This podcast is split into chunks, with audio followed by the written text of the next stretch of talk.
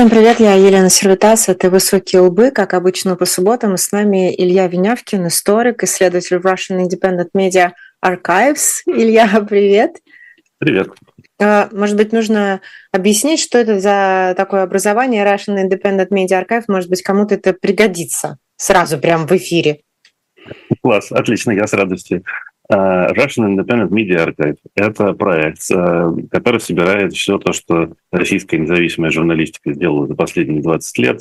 Он абсолютно открытый и доступный для всех. Если вы войдете и вобьете в поисковую строку рима точка media, то вы получите доступ к этому архиву. Сейчас мы собрали уже сорок четыре независимых медиа и будем продолжать это делать дальше.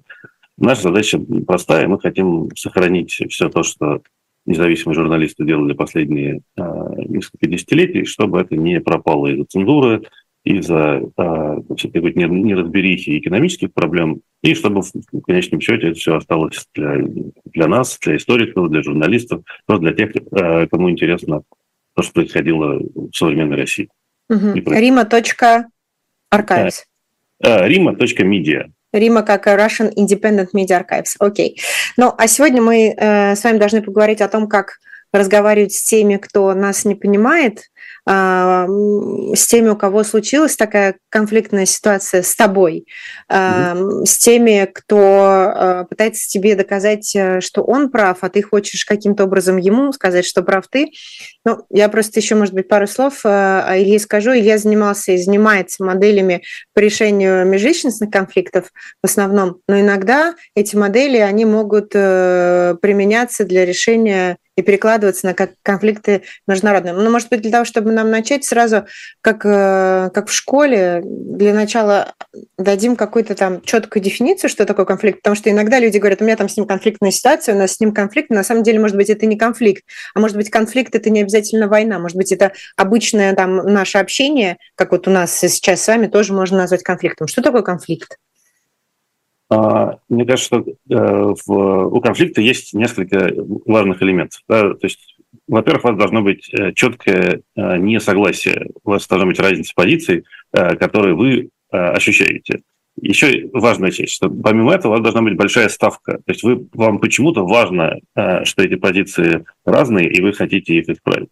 И, наконец, третье — это чувства и эмоции, которые у вас есть. Вы понимаете, что вы в этой ситуации испытываете очень острые и чаще всего негативные эмоции. Вот если эти три элемента есть, разница позиций значимая для, для вас и для вашей жизни, вы понимаете, что вам нужно исправить эту ситуацию, вы не можете жить, если она остается такой же, и очень острые чувства, то, значит, вы оказались в ситуации конфликта. Я сейчас говорю про конфликт ну, межличностный. Да, наверное, если мы говорим про политическую ситуацию, то мы по-другому определяем. Да, как правило, там происходят какие-то, какие-то действия, часто ужасные. Да, если гибнут люди, если не знаю, есть беженцы, если происходит насилие, да, тогда мы будем смотреть на, на конфликт через эту призму. Угу.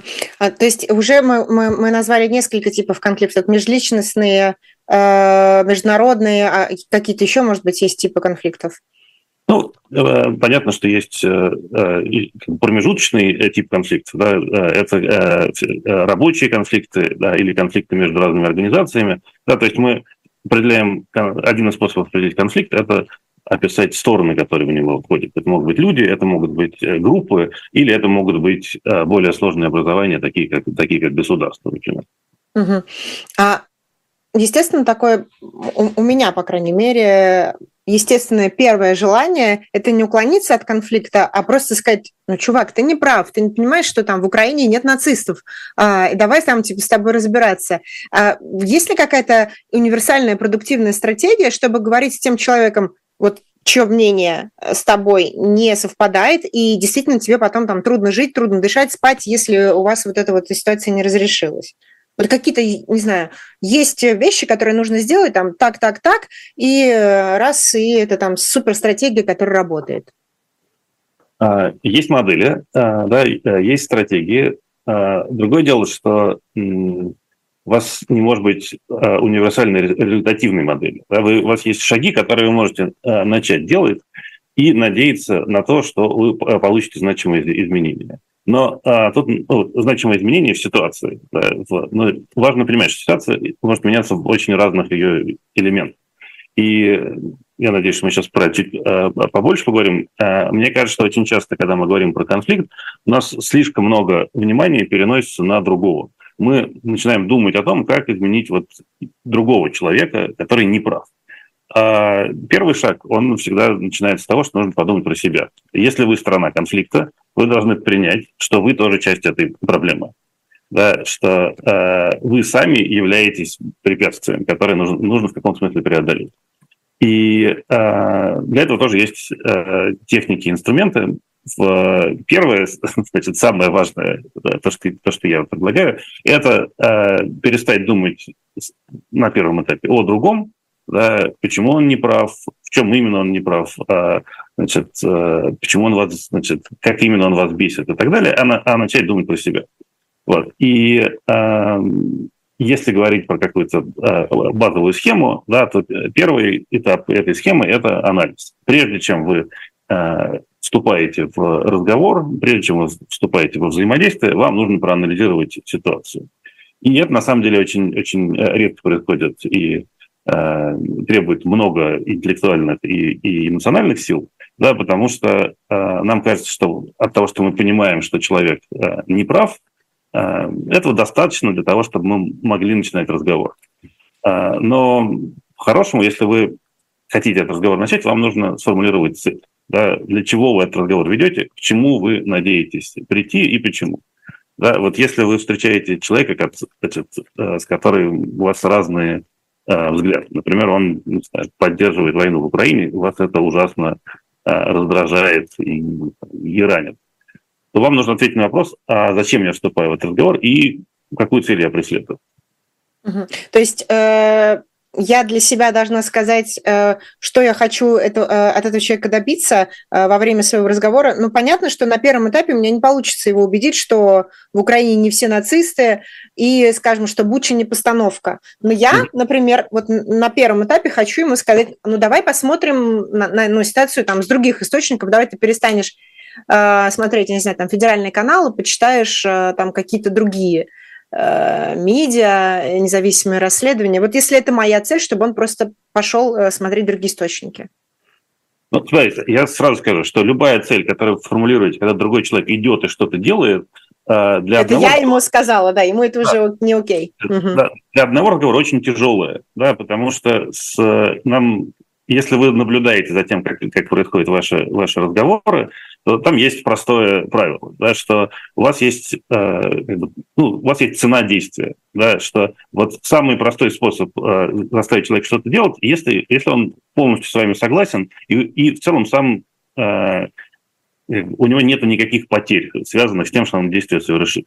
Вот если мы с вами э, сейчас разговариваем, мы хорошо друг к другу э, значит, относимся. И я вам советую прочитать книжку. У меня гораздо больше э, значит, шансов сделать так, что вы в какой-то момент задумаетесь, не знаю, и ее хотя бы откроете. Если вы находитесь в ситуации, когда вы по, по умолчанию находитесь на, на разных полюсах, то сделать так, чтобы человек пошел и сделал то, что вы хотите, уже очень сложно. Поэтому если вы ставите какую-то... Или вам надо, когда вы подумали про вашу цель, вам нужно ответить на вопрос, насколько она реалистична и насколько она достижима вот в тех рамках, которые у вас есть. Да, и тут опять, например, если у вас пятиминутный разговор, эм, кажется, у вас есть большие с этим сложности. То есть, может быть, какое-то чудо произойдет, да, и вы каким-то образом этого человека, как-то на него произведете впечатление, но вряд ли. Вот. И поэтому тут это такая, как на самом деле, э, по-хорошему, если вы подходите к разговору как дизайнер, то вы начинаете гораздо э, более объемно про него думать. Вам нужно подумать, а сколько у меня, какой у меня ресурс, сколько у меня есть времени, насколько у нас хорошие отношения, а, значит, каким именно образом я смогу сделать так, чтобы человек об этом задумался. Вот. Поэтому мне кажется, что самые... Э, э, Частые проблемы начинаются с того, что вы, мы и вы, да, короче, все мы вместе ставим себе неправильную цель. Мы видим человека, с которым мы не согласны, и вы говорите, сейчас я его переубежу. Закидаю ссылками сейчас, ну, как обычно, в Фейсбуке, да, там, или там видосами какими-то. А это, да. вот, это, это следующий, да, это следующий э, следующий шаг проблемы. Да, давайте, если вы, окей, давайте представим так, что у вас есть цель сейчас этого человека переубедить. Дальше, дальше вам нужно ответить на вопрос, а почему этот человек верит вот в, во что-то другое? Вот у вас какая гипотеза рабочая? Если есть... Ну, я прям вот буду из своей жизни брать, чтобы не называть, а? чтобы если человек вдруг послушает и себя там узнает, скажет, зачем ты меня назвала.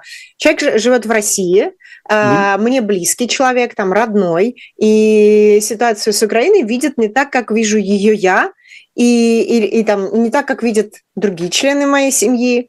И мне бы не хотелось, чтобы он в какой-то момент, когда это все, весь кошмар закончится, чтобы он понял, что он тоже был на стороне, ну вот как бы черного всего и злого всего, и каким-то невольным, э, как-то, как-то неувольно в этом поучаствовал. Даже что согласился, не замечал и поддерживал.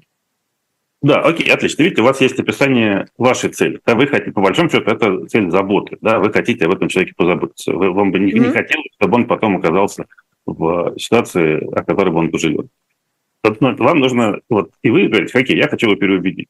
А теперь вам нужно, чтобы переубедить, вам нужно спроектировать две вещи. Вам нужно построить гипотезу, почему этот человек находится вот на этих позициях, и что могло бы его а, с этих позиций а, переместить в какую-то другую точку. Вот почему этот человек а, наход, как бы верит, что, во что он сейчас верит.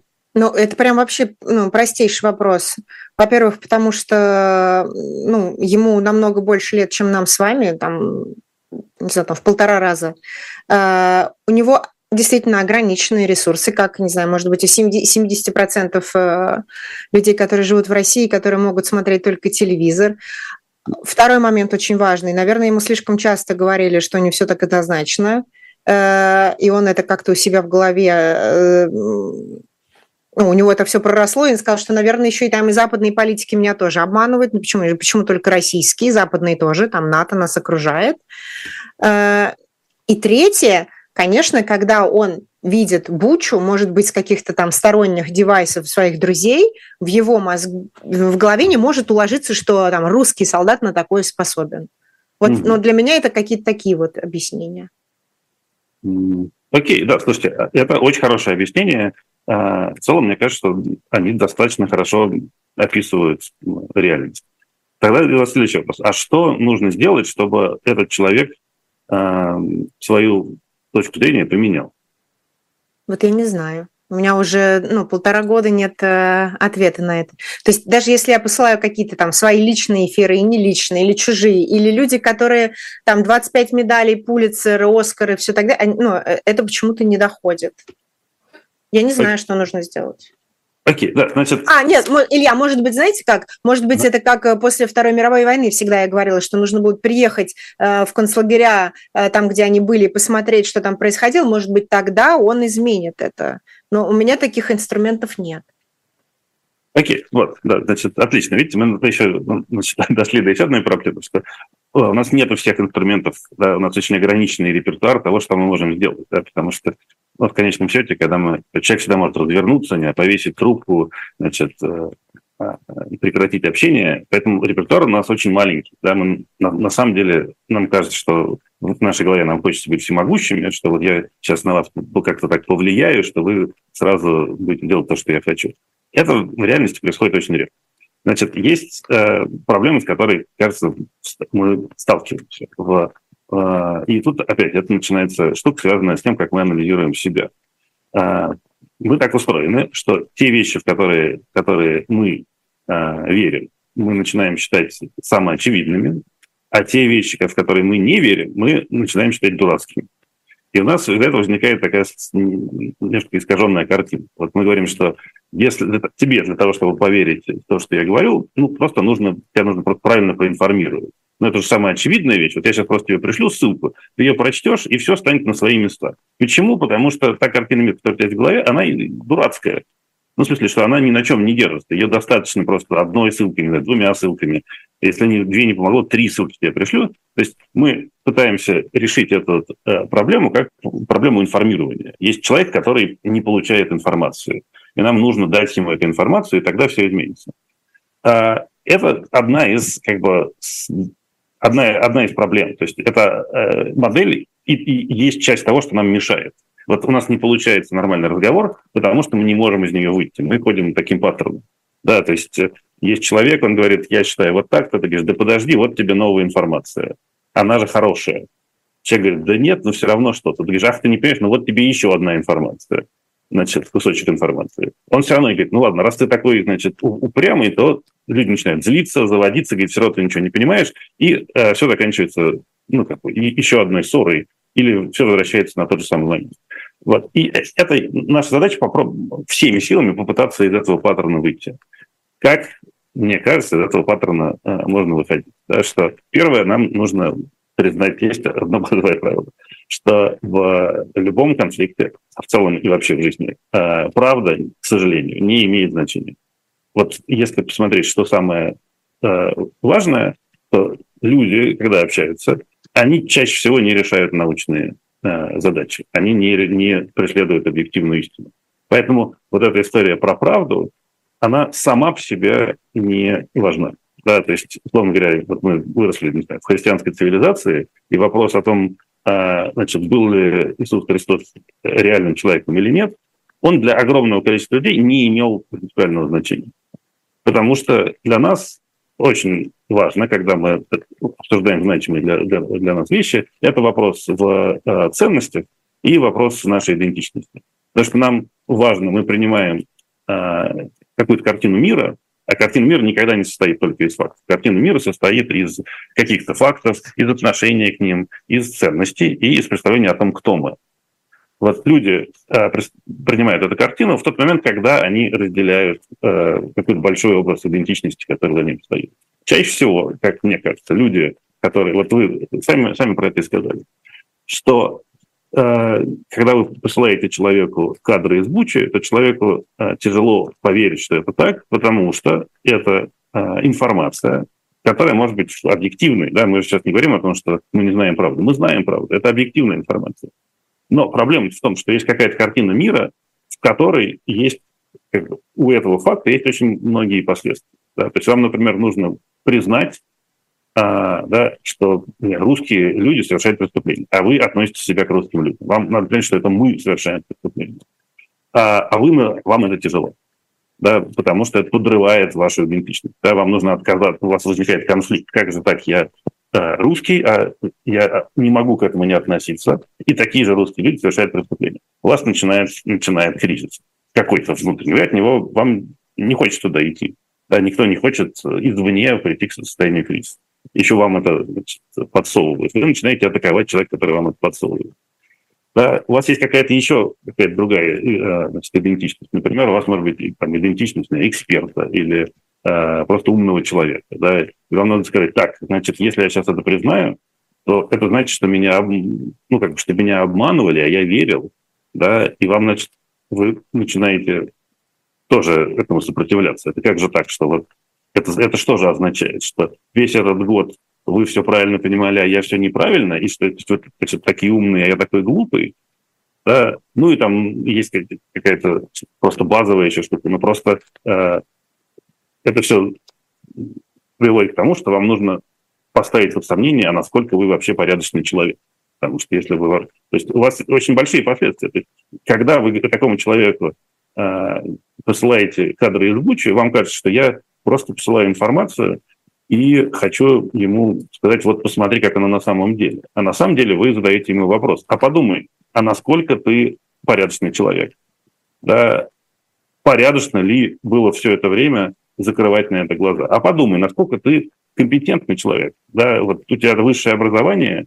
Что же это такое высшее образование, которое, значит, мешало тебе увидеть то, что это происходит? Да? А подумай вообще, кто ты.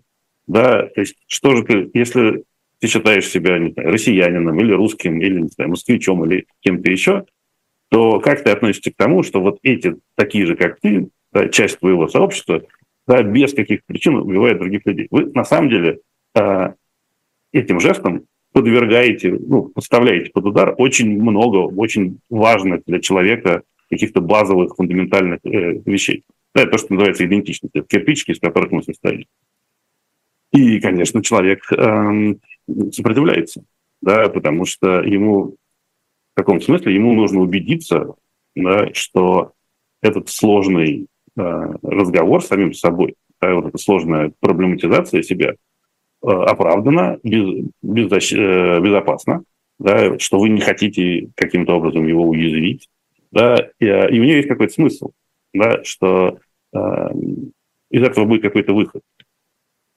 Поэтому в, у нас есть вот эта базовая модель, да, в которой мы говорим, значит, человек э, приходит к неправильным убеждениям, потому что неправильные факты. Я пошлю ему правильные факты.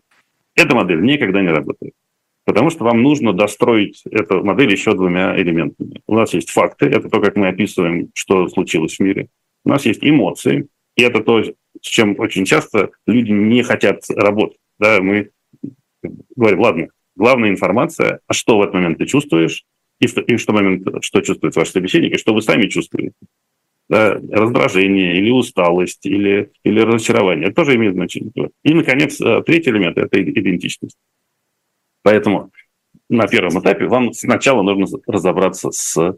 Во-первых, вам нужно с самим собой разобраться, и с ним. Вам нужно ответить на вопрос, как я описываю реальность, как он описывает реальность, что я по этому поводу чувствую, и что он по этому поводу чувствует. И, наконец, как это связано с моим ощущением себя и моей идентичностью, и как для него эта картина мира связана с его ощущением идентичности.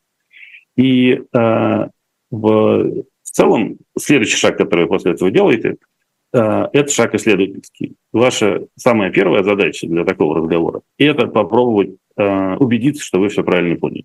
И про него, и про себя. Э, то есть вам нужно понять э, с помощью вопросов, да, потому что вообще, э, как мой путь простой, как я оказался вот в этой, в этой точке, почему я этой темой заинтересовался. Я много лет делал тренинги по дебатам, критическому мышлению и переубеждению. И я в какой-то момент понял, что есть какая-то стена, в которую мы все время приезжаем. Что вот мы там, рассказываем про техники убеждения, про, читаем книжки по тому, как быть более убедительным, как построить свою аргументацию, значит, как хорошо и убедительно говорить. И дальше возникает проблема, что есть целый набор навыков, которые называется «Как задавать вопросы и как правильно слушать». И вот если вы про него не думаете, у вас возникает проблема, потому что вам часто нужно заткнуться. Если вы хотите, чтобы человек почувствовал себя в безопасности, то есть какой-то момент, он, этот момент исследования. Да, вот вы приходите, и вообще-то подозреваю, что очень часто вы а, просто не, не задавали этому человеку вопрос, а почему он так думает, а как он себя чувствует, а насколько ему это вообще норм, да, значит, а, как вообще он эту войну переживает. Вы сразу хотите сказать, что он не прав. Когда вы говорите, что он не прав, он защищается. И, и мы тоже защищаемся. Если сейчас вот вы скажете, Илья, вы говорите какую-то фигню, то я начну, ну, я начну защищаться. Да? И а, мне кажется, первый шаг – это, это анализ ситуации. Второй шаг – это начало разговора с задачей исследовать и убедиться в том, что вы понимаете и себя, и его. И под этим пониманием надо держать в голове, что это три части, да, что факты самая маленькая и, и не менее значимая часть, потому что спор про факты, когда он ведется, он никогда не триггерит эмоции, потому что нужно ответить не, не только на вопрос, что этот человек думает, а ответить на вопрос, а почему согласие или несогласие с этим фактом вызывает такие эмоции, такой конфликт. Да, но вы же, ну, как, да, вы же не спорите, не, да, есть много фактов в мире, там, не знаю, с, э, формула водорода, да, никому в голову в целом не придет э, э, устраивать конфликты, потому что с разное понимание, не знаю, формулы водорода, если только вы не ученые, да, и тогда как раз мы поймем, что люди так сильно спорят, потому что в этом споре на кону для них профессиональная идентичность. Они спорят не из-за формулы, они спорят от того, считаюсь ли я достойным ученым или нет. И если ты подвергаешь сомнению то, что я говорю, ты, наверное, сомневаешься в моей квалификации. Вот. Поэтому вам нужно ответить на вопрос не только, что этот человек думает, а почему этот человек испытывает такие острые эмоции, когда он сталкивается с тем, что это не абсолютная истина. И почему вы сами сталкиваетесь, почему вы сами испытываете такие острые эмоции, да, когда а, вы слышите, что человек не согласен. Вот. И это важный вопрос. Да. Вам нужно тоже ответить. Да. Ну, то есть, условно говоря, есть разные люди, которые говорят про Бучу. Uh-huh. А, и я уверен, что есть люди, которые не вызывают у вас такого эмоционального отклика. Я не знаю, если какой-нибудь телеведущий Соловьев вам вы говорите про Бучу, ну вы, ну, сколько, возможно, вы уже перестали из-за этого, из-за этого сердиться. И это важно включать обратно в разговор. Потому что если вы разговариваете с этим человеком, и вам это почему-то важно, вам нужно проговорить, а почему этот человек вам важен. И в чем заключается ваша связь? Почему то, что этот человек верит в то, что Буча — это постановка, почему это причиняет вам страдания, и вам это нужно разобрать, потому что иначе вы не можете этот конфликт починить. И вот эти три части — это достаточно большая работа. На самом деле, если вы ее, если вы ее хорошо делаете, то потом в целом вам гораздо сложнее уже э, просто выйти в острую фазу конфликта. Ну, если э, Соловьев и Киселев, конечно же, они у меня не вызывают никакие, эмо... никакие эмоции, а люди, это, не знаю, там, семья и старые друзья, или там друзья-родители, еще хуже. Вот, я знаю абсолютно, почему меня друзья-родители волнуют, потому что, допустим, я потеряла своего отца уже семнадцать лет назад, и у меня в голове сложились какие-то такие мостики, что типа, когда ты дружишь с друзьями отца, ты каким-то образом поддерживаешь связь с отцом, которого у тебя нету. И в этот момент наступает война, и эти люди говорят совершенно дичайшие тебе вещи, и их ценности за их позиции тебе непонятны, и да, это вдвойне больно. То есть, ну, может быть, я сама виновата, не надо было такие мостики строить, но э, в моем случае это так. Вот смотрите, вы точно не можете виноваты в строении мостиков. Мне кажется, это просто, если мы... Э... Мое сообщение простое, да, в этом смысле, что вам, если вы действительно заинтересованы в том, чтобы попытаться починить эти отношения, да, то вы должны признать, что у вас есть эти мостики. Это, то, что они у вас есть, это ваша сила, потому что если у вас не было никаких мостиков с этими людьми, вы вообще бы не могли с ними говорить, они не стали вас слушать. Я думаю, что и они будут продолжать с вами говорить, потому что у вас есть этот connection, потому что вы не, как бы, не чужие друг другу люди. И, собственно, вот ну, когда с вами начали с описания конфликта, то конфликт, вообще-то конфликт, острый конфликт, он э, чаще всего и происходит между людьми, между которыми есть э, связь, которые не могут просто закрыть на нее глаза и зайти в сторону. Потому что если вы встретили человека в метро, и он вам что-то сказал про Бучу, то у вас как раз нет с ним конфликта, вы идете дальше, а вы можете себе позволить пройти и его не заметить. Поэтому... Э, Связи — это хорошо, связи — это ваша сила. А дальше нужно, и вы очень хорошо стали э, про это говорить, да, это как раз э, штука, которая называется блок идентичности, да, вот эта часть идентичности, что вы, вам тяжело принять, что эти люди верят во что-то другое, потому что тогда они подрывают вашу ну, какую-то веру в связь с важным для вас миром вашего отца.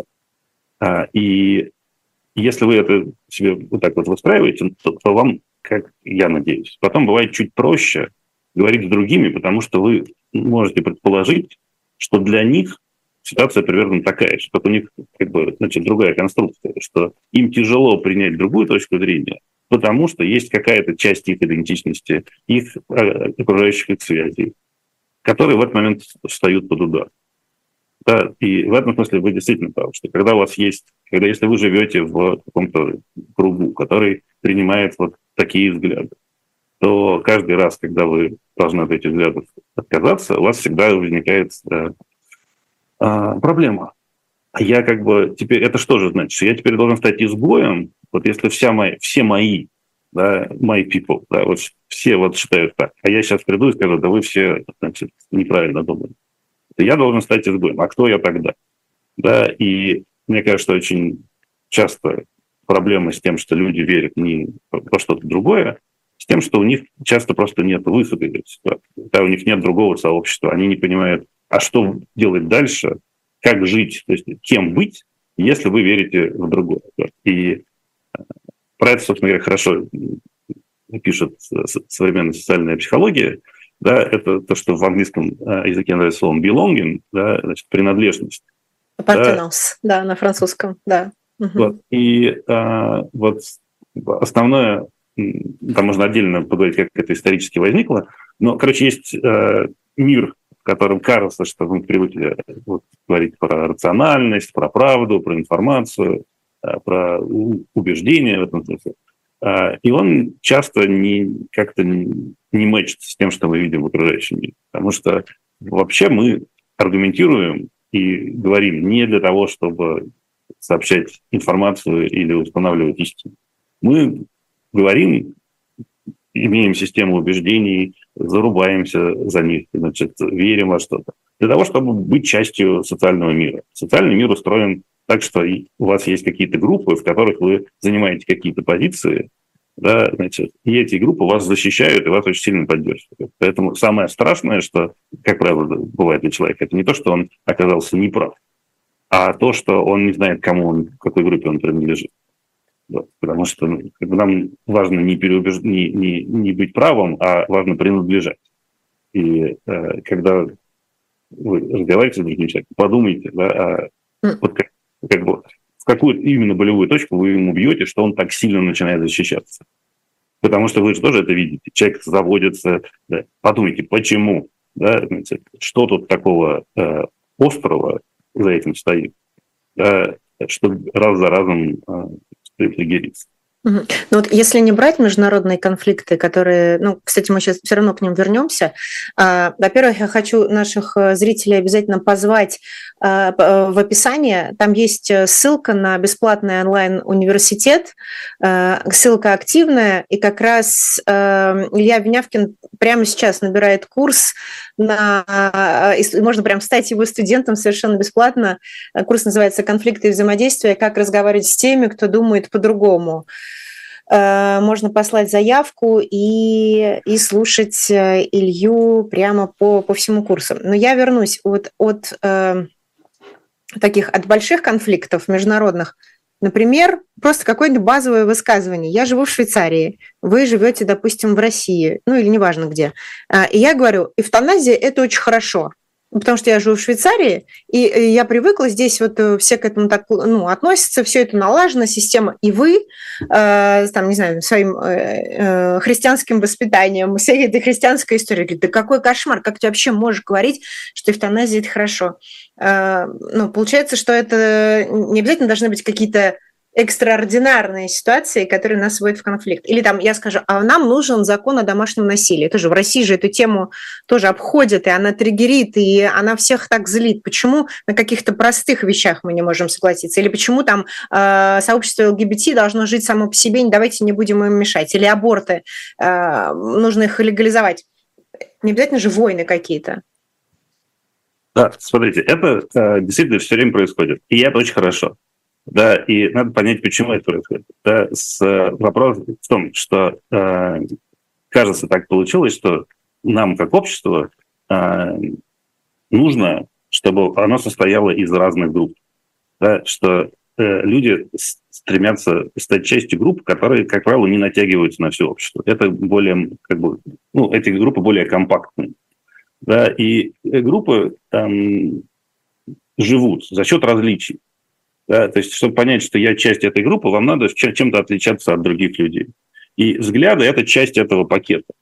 Э, проблема же не в том, что э, кто-то другой думает по-другому. Да, значит, так всегда будет. Мы всегда будем жить в мире, где будут другие люди, которые с нами не согласны.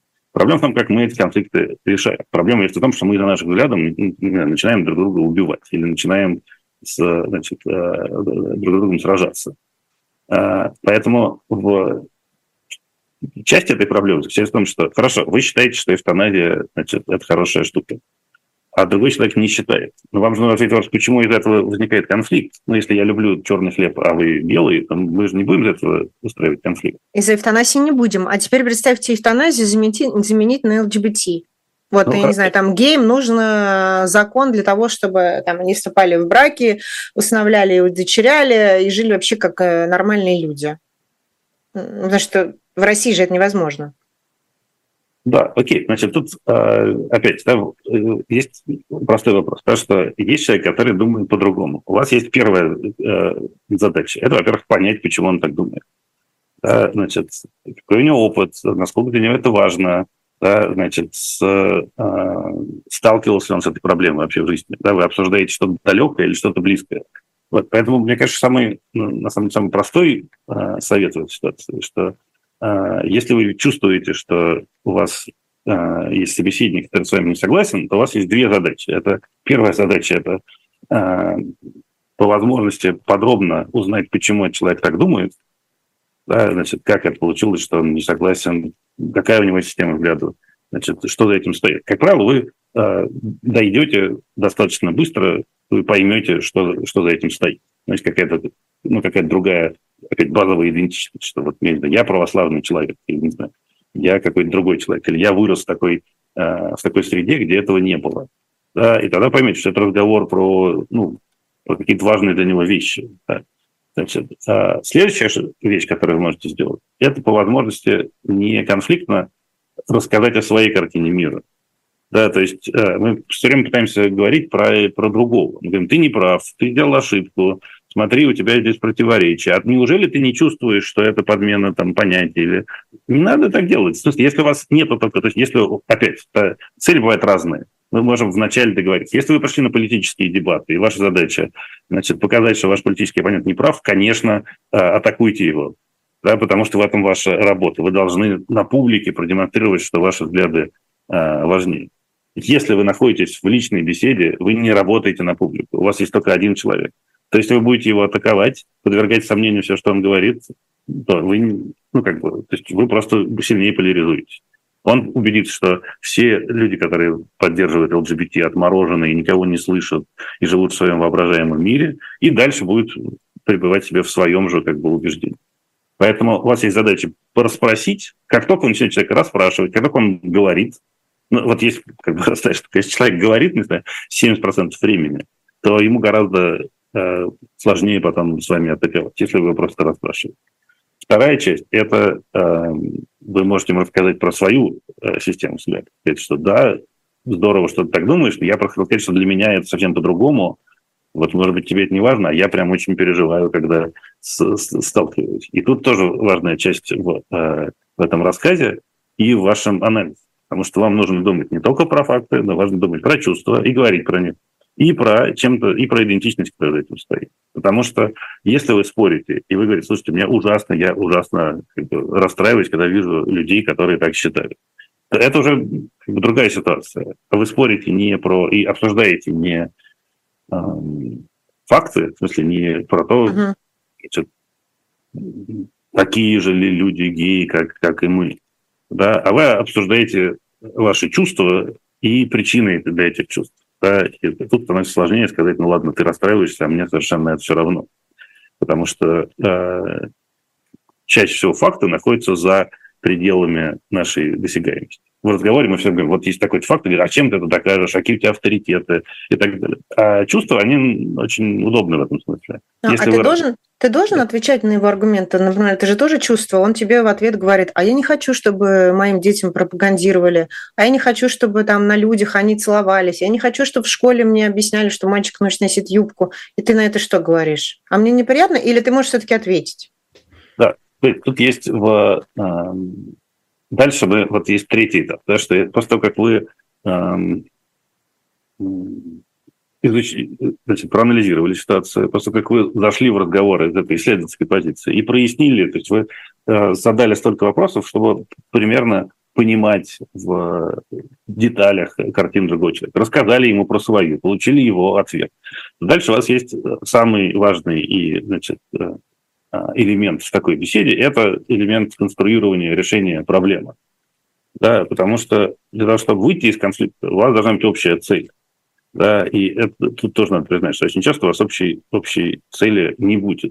Да, но если она у вас есть, то вы можете э, попробовать с человеком обсудить. Слушай, а как же, как вот тебе кажется, э, как же нам быть-то? Ну, в смысле, вот если мы так по-разному к этому относимся, то как, должно, ну, то есть как нам договориться, чтобы я и не страдал, и ты не страдал? Вот ты какой вариант себе предлагаешь? Что мы, что, не знаю, что мы просто все должны сидеть дома? Ну, это же странно. Ну, то есть вы пытаетесь э, обсудить не разницу взглядов, а пытаетесь найти выход из этой ситуации и обсудить, а каким могло бы выглядеть решение, которое бы устроило и вас, и его. То есть в этом смысле э, это в каком-то смысле этот разговор похож на переговоры. Да? Переговоры движутся, и разговор весь идет, потому что у людей есть какая-то цель. Они хотят совершить сделку, да, там, не знаю,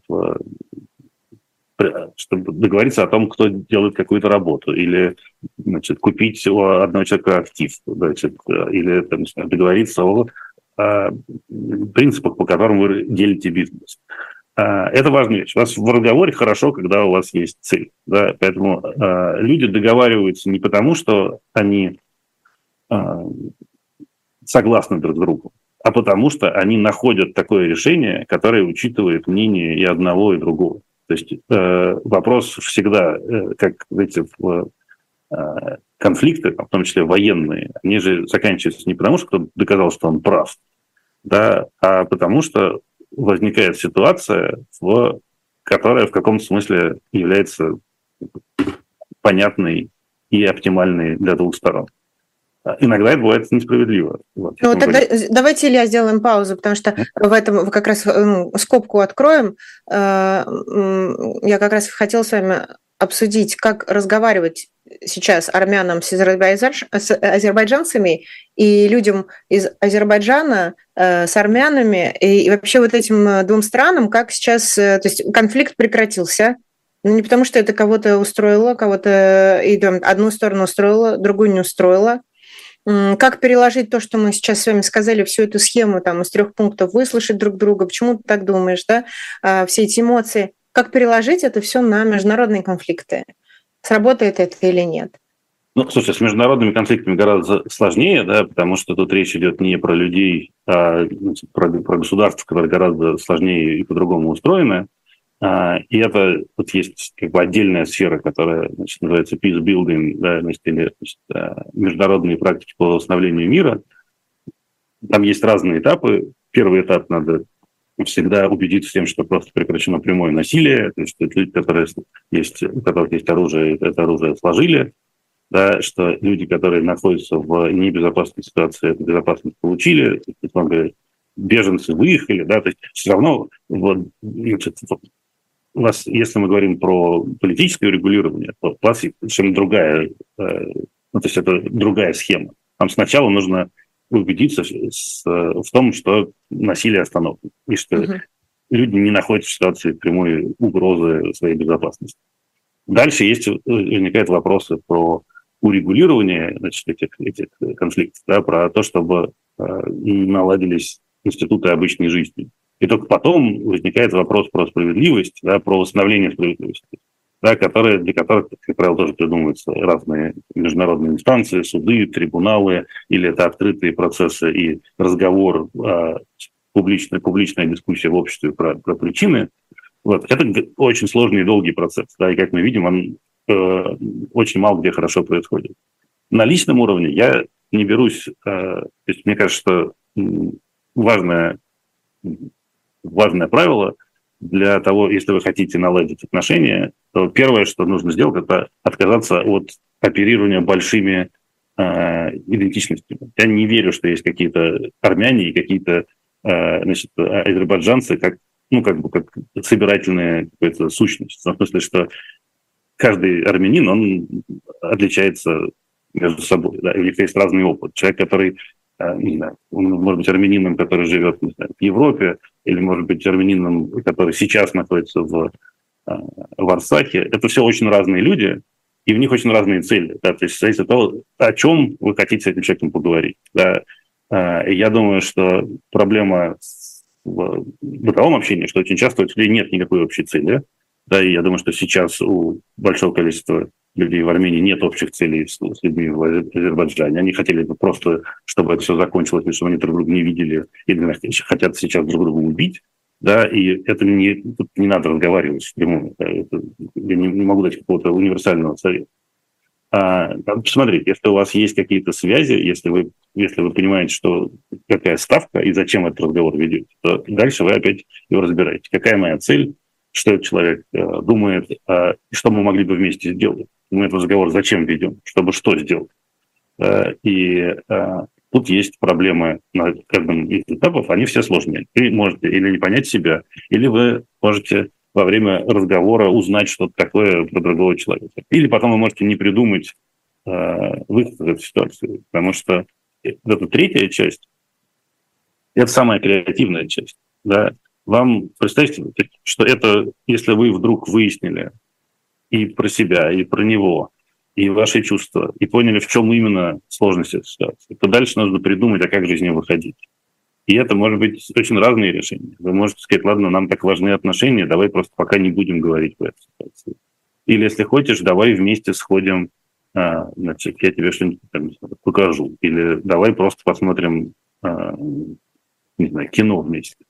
Очень часто, если у вас есть какой-то конфликт и напряжение, то решение этого конфликта заключается не в том, что вы договариваетесь, говорите, мы теперь считаем Бучу реальным преступлением российских военнослужащих, а в том, что вы понимаете, что вы думаете немножко по-разному, но у вас есть обычная жизнь. Говорит, ладно, окей, приходи на день рождения. Или вы начинаете как бы жить в неконфликтном мире. Ну, то есть, что если мы опять создаем картинку решения конфликта, то обычная жизнь без конфликта – это не жизнь, где все думают так же, как и вы. Да, это жизнь, где все все-таки думают как-то по-своему, просто вы не испытываете острых эмоций и не хотите этого человека придушить. Mm. Вот. И вот этот образ, да, он, возник, он по-другому возникает. Очень часто, когда вы просто э, слышите, что вам говорят, у вас что, включается или понимание, или сострадание, или вы понимаете, ну, блин, вот, моя родственница, а она одна, не знаю, работает учительницей в сельской школе, и там все э, значит, за войну, а она единственная сомневается. И, наверное, не знаю, ей не хватает поддержки. Может быть, надо просто чаще не созваниваться. Короче, эти, эти, эти решения, это не решение на уровне содержания, не решение на уровне интерпретации фактов. Это решение на уровне действий и на уровне отношений. Я сделаю небольшую рекламную паузу, позову всех на shop точка diletant точка media. У нас можно там прямо сейчас оформить заказ на эксклюзивный мерч дилетантов, два клика, крутейшие футболки черные, там, по-моему, Лиза Аникина их рекламирует. Будем наблюдать два ноль. «Иной иностранный агент», «Орвелл» и «Цензура запрещается». Обратите внимание, что доставка футболок «Будем наблюдать два ноль» и «Иностранный агент» и «Орвелл» будет осуществляться только после первого октября. Еще раз порекомендую ссылку в описании нашего сегодняшнего эфира. Можно попасть на курс э, к Илье Венявкину. Это бесплатный онлайн-университет. Э, ссылка есть, она там останется. Так что обязательно успейте туда записаться и поучиться. А вот есть такая ситуация, которую описал Ингмар Бергман в своем фильме «Осенняя соната». Не знаю, смотрели ли наши слушатели и зрители его или нет, но если в двух словах, то там м, такая ситуация, когда э, очень здорово показана история взаимоотношений, такая драма между матерью и, и дочерью, дочерью и матерью.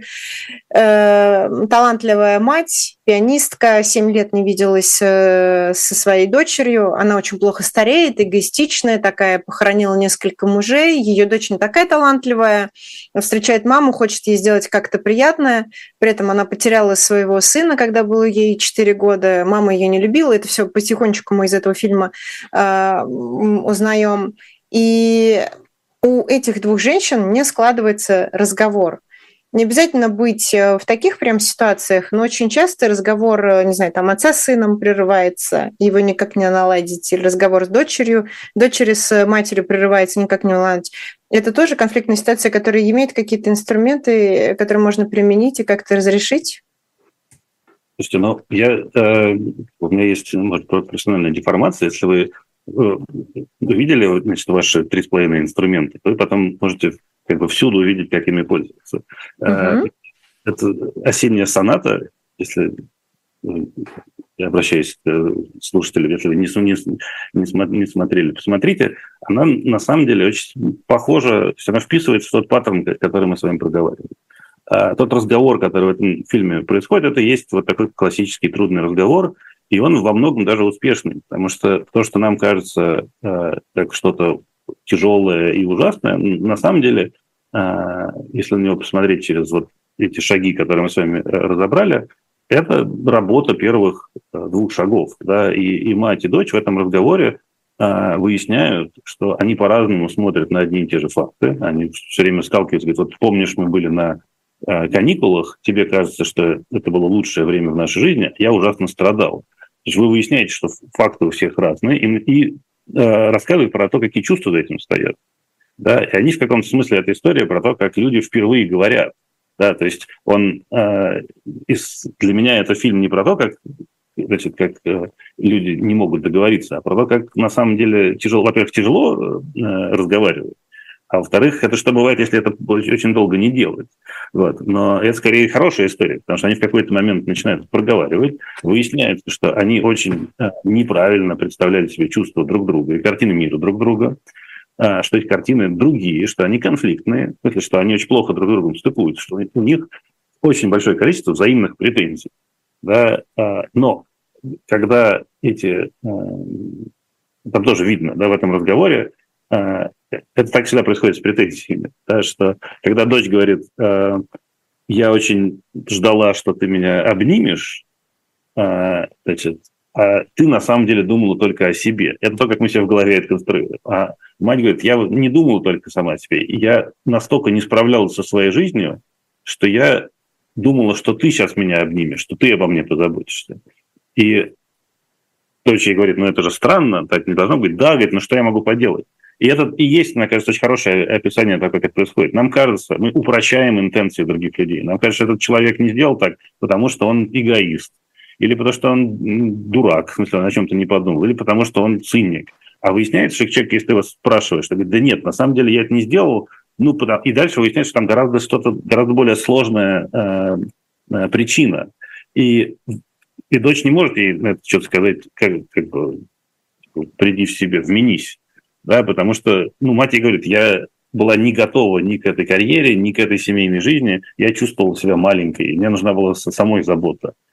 Что на это ждет? И дальше, понятно, что это тоже, мне кажется, в фильме очень хорошо показано, что когда вы вдруг вскрываете такое количество таких глубоких, таких острых чувств и противоречий, у вас нет волшебного, волшебной палочки, да, которая позволяет что-то сделать. И финальный сцене этого фильма, что тоже как бы важно. Вот когда мы говорим про вот это финальное проектирование. Дочь отправляет матери письмо.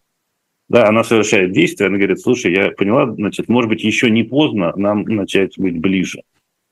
И дальше там есть финал, мы не знаем, как на это ответит мать, потому что это связано с тем, как мы это интерпретируем, да, потому что мать там гораздо менее симпатична, она, но с одной стороны, с другой стороны, она, возможно, гораздо более, находится в гораздо более сложной ситуации неприятия себя, да, и, и гораздо вот, и отношение к детям мы можем интерпретировать как, как бы цинизм, который никогда не изменится, или как защитную реакцию человека, который не справляется с этой ситуацией и испытывает вину.